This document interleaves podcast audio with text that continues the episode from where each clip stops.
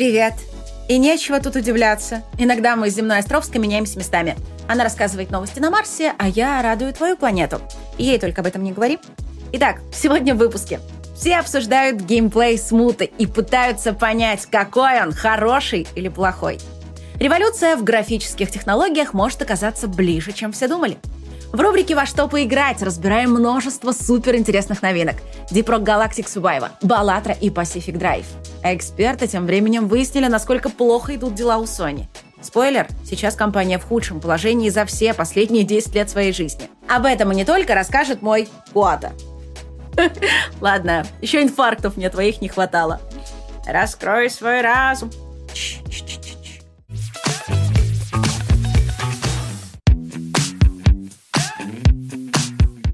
В интернете все обсуждают геймплей смуты. И реакции в основном делятся на два типа. Первые считают, что с учетом бюджета все получилось даже лучше, чем они ожидали. Крепкий такой ролевой экшен категории «Б». Атмосферный, самобытный, с хорошей графикой, но за исключением разве что анимаций. Но это и понятно, ведь, несмотря на новые технологии, делать анимации все еще весьма дорогое удовольствие. Но, конечно же, есть и второй тип игроков. Те, кто ожидал от игры уровня блокбастера за 200 миллионов баксов. Но тут уж ничего не поделаешь. Смута — это не блокбастер. А может быть даже и не среднебюджетный проект, потому что по современным западным меркам для этого требуется хотя бы миллионов 30, а лучше и все 50. Но бюджет смуты, как принято считать, составил всего порядка 10 миллионов долларов. Сколько там потратили на самом деле – коммерческая тайна. Но цифра наверняка довольно точная. Известно, что государство выделило полмиллиарда рублей. Обычно грант покрывает половину расходов, так что общий бюджет должен быть около миллиарда или 10 миллионов долларов. Деньги для игровой индустрии совершенно смешные – Хотя раньше Институт развития интернета мог оплачивать до 80% расходов. И если так, то бюджет смуты может оказаться еще меньше. Вот с учетом этого игра выглядит более чем достойно. Видно, что студия действительно постаралась отработать полученные деньги на все 100%, и это не преувеличение. Обычно значительная часть бюджета уходит на рекламу, но Смута потратила на маркетинг весьма скромную сумму в размере 0 рублей 00 копеек – и это, кстати, уже стало проблемой. Но об этом чуть позже. И все же главная проблема не в отсутствии маркетинга, а в том, что проект до сих пор выглядит очень сырым. Говорят, что билд не был самым свежим, но все равно есть все шансы, что релиз превратится в бета-тест. Увы, ситуация для современной игровой индустрии привычная, но от этого не менее печальная. А теперь, откуда я все это знаю? Нет, это не инсайдер от Белочки или из баклажки пива, а инфа от первого лица – Говорят, разрабы смуты легко идут на контакт, отвечают на вопросы, дают интервью. Главное условие – человеком быть, а не мудаком. На следующий день после выхода геймплея я встретилась с разработчиком смуты и взяла максимально острое интервью. Почему государство дало деньги именно им? Куда они их потратили? Почему так странно себя вели? То играли в молчанку, то рассказывали про самовары, пока игроки требовали показать боевку. Откуда взялось это сравнение с «Ведьмаком», за которое проект не потроллил разве что самый ленивый. В общем, вопросов обсудили много, так что если еще не подписался на канал, обязательно это сделай, чтобы не пропустить видео. Оно должно вот выйти совсем скоро. Также на канале выйдет не менее острое интервью с разработчиком российского блокбастера Distortion за 100 миллионов баксов. И да, так уж получилось, что в этом интервью вопрос денег и бюджета также будет стоять на первом месте – но что поделать, сейчас для нашей игровой индустрии это самая больная тема.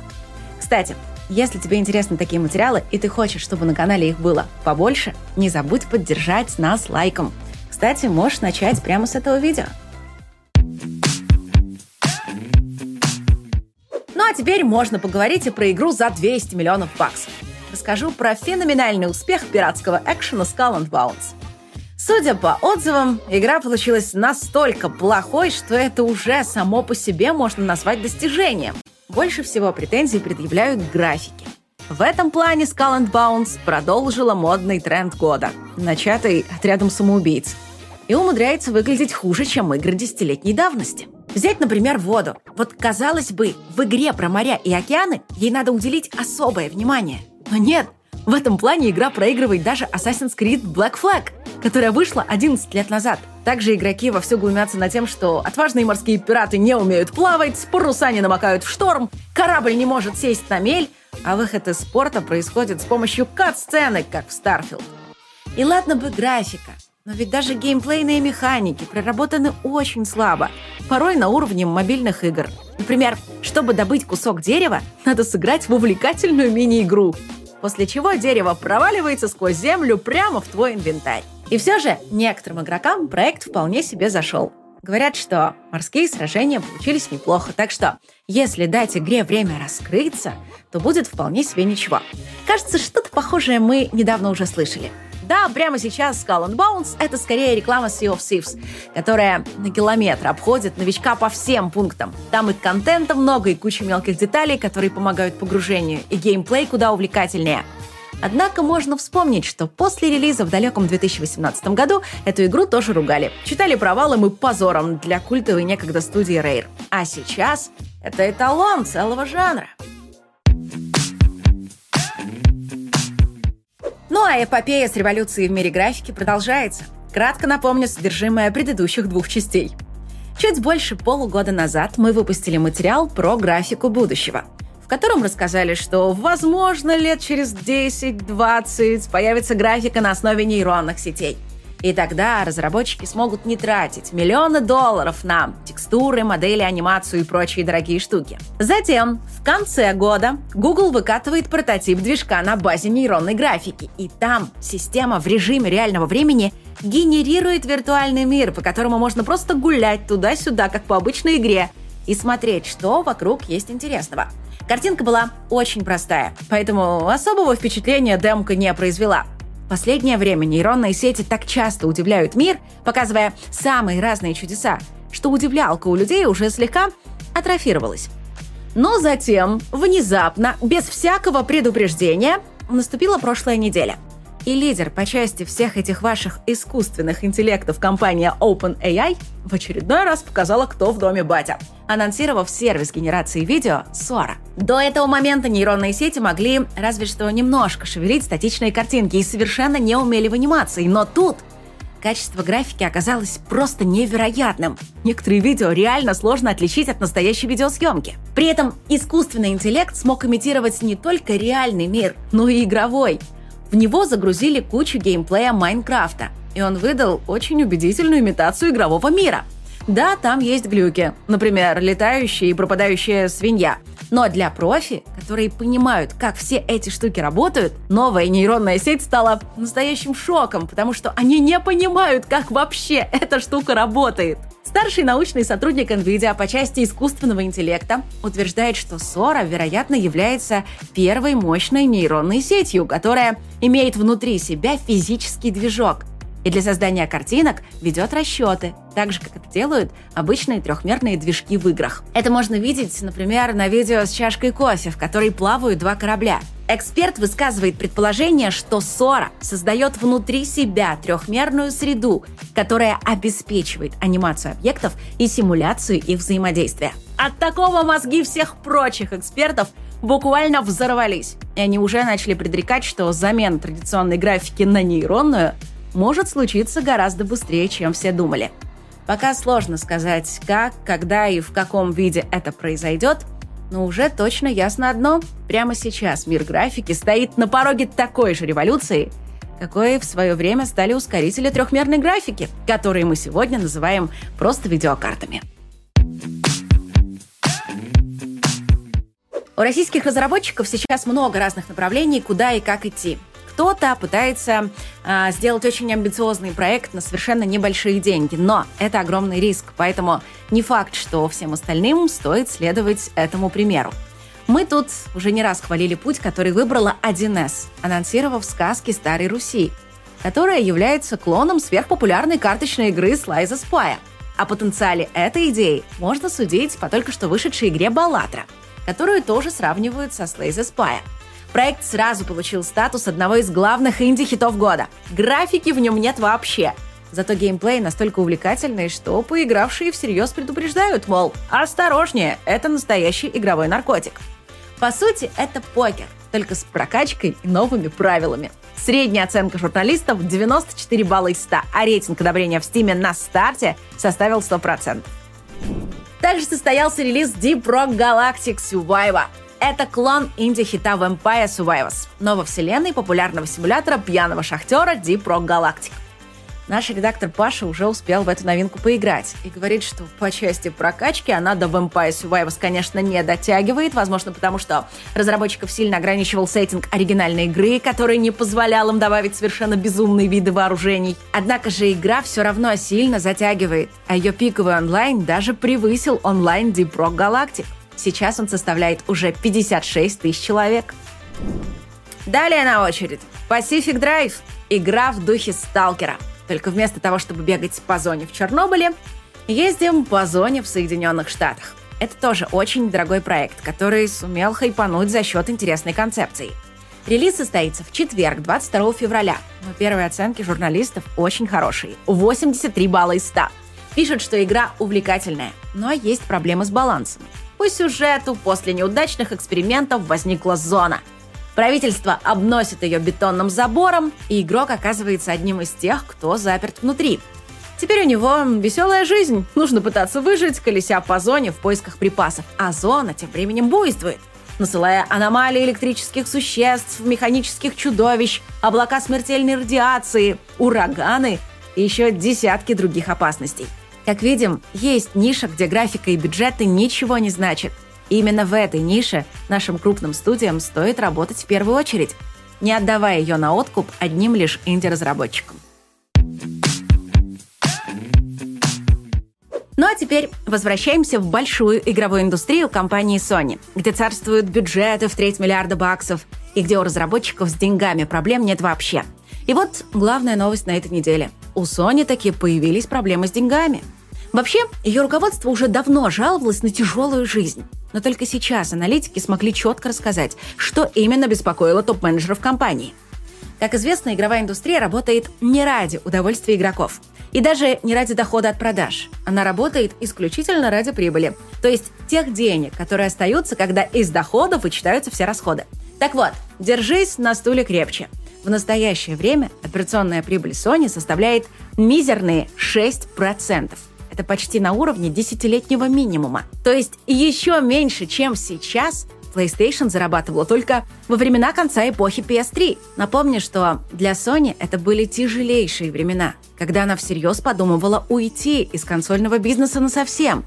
Об этом рассказал один из ее бывших топ-менеджеров. Сегодня времена изменились. Компания имеет на руках самую успешную игровую платформу в мире, но вот беда – на ее содержание уходят почти все заработанные деньги.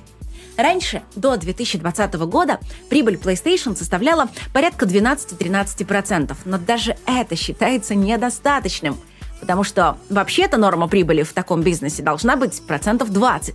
И теперь становится понятным, почему руководство PlayStation плачет о бюджетах, грозит уйти в игры-сервисы и не хочет выпускать новые блокбастеры. Впрочем, паниковать не стоит – Прибыль – это цель компании, но не показатель ее успешности. Часто прибыль снижается из-за того, что компания много инвестирует в свой бизнес. Порой успешные компании могут даже влезать в убытки. И все же это был весьма тревожный звоночек для инвесторов, из-за чего акции Sony обрушились на 10 миллиардов долларов. Символично, что Главным хитом Sony в этом году на сегодняшний момент стала игра-сервис Helldivers 2. Ее общий пиковый онлайн вместе с консолями уже перевалил за полмиллиона человек, и большая их часть, более 400 тысяч, пришлась на ПК, в том числе и в США, где все играют в основном на консолях. Но установить новые рекорды игре будет проблематично, потому что сервера и так работают на пределе – Разработчики говорят, что просто закупить больше железа не вариант. Они уперлись во внутренние ограничения кода. И пока его не перепишут, проблема с переполненными серверами решить не получится. Кстати, стало известно, что в разработке Helldivers 2 помогала студия Bungie. Сначала разработчики не хотели слушать ничьих советов, но затем поняли, что у игры реально есть проблемы, и она не может надолго удерживать игроков – Студии пришлось унять гордыню и позволить Банжи исправить их косяки. И, как видим, результат превзошел все ожидания. Для Sony это хороший знак. После того, как у Банжи загнулась Destiny 2, все решили, что студия сдулась и что Sony потеряла деньги, купив их ради экспертизы своих онлайн-проектов. Дескать, куда им другим советовать, если они даже свой проект оживить не могут? Но похоже, что студия реально знает толк в играх-сервисах, и Sony с покупкой не прогадала. И еще один интересный момент – Среди украденных хакерами данных студии Insomnia Games нашли расписание разработки экшена про Росомаху. Согласно ему, делать проект начали осенью 2021 года. Исследования и подготовка заняли 27 недель. Создание вертикального среза 44 недели, разработка основной игры продлится до лета 2025 года, и затем ее больше года будут полировать на альфа и бета-тестах. И только осенью 2026 состоится релиз. Итого 5 лет на разработку. Electronic Arts и студия Respawn делают шутер по «Звездным войнам». По информации от Тома Хендерсона, это будет именно то, чего так долго ждали фанаты Вселенной. Главным героем станет один из мандалорцев, охотящийся за головами в период расцвета Галактической Империи. Будем ловить всякий сброд, используя огромный выбор оружия и гаджетов, включая ракетный ранец, крюк-кошку и другие прикольные штуки, которые засветились в фильмах. Герой будет очень мобильным, сможет делать рывки, прыжки, подкаты, а игра будет поощрять активный геймплей, восстанавливая здоровье за цепочку убийств. И у кого-то может возникнуть вопрос, а это вообще какая по счету игра по Звездным войнам будет? Похоже, что восьмая. Кроме этого, в разработке находятся Star Wars Hunters, Star Wars Outlaws, ремейк Котор, надеемся, еще не отменили, Star Wars Eclipse от товарища Кейджа, Star Wars Jedi 3 от той же Respawn, плюс две безымянные игры от студии Beat Reactor и Skydance. Что тут сказать? Главная проблема Диснея в том, что он не знает меры. Кстати, о Диснее и чувстве меры. Как ты уже, наверное, заметил, у него в последнее время часто проваливаются новые фильмы по киновселенной Марвел. И вот руководство наконец выяснило, кто в этом виноват. Оказалось, что виноват ты. Да, лично ты. Что значит, ты ничего не делал? Вот поэтому и виноват. Как сообщил анонимный топ-менеджер, руководство Диснея обвинило в своих неудачах аудиторию, которая на отрез отказывается смотреть фильмы, сделанные по новым стандартам инклюзивности и толерантности. Там уверено, что фильмы считают плохими не потому, что они плохие, а потому что там много женских персонажей на главных ролях. Ну как, ты согласен с этим обвинением? Если нет, напиши в комментариях, смотришь ли ты фильмы Марвел. И если нет, почему бросил? Меня на сегодня все. Если ты хоть раз за эти 15 минут улыбнулся, удивился или захотел поспорить, поставь видео лайк. Если тебе понравились мои красные волосы или не понравились мои красные волосы, поставь видео лайк. Для тебя это всего одно движение, а для нас не только приятно, но и помогает развитию канала. Большое спасибо. Ну а мы увидимся уже через какое-то там количество дней. А пока береги себя и свою психику. И пока.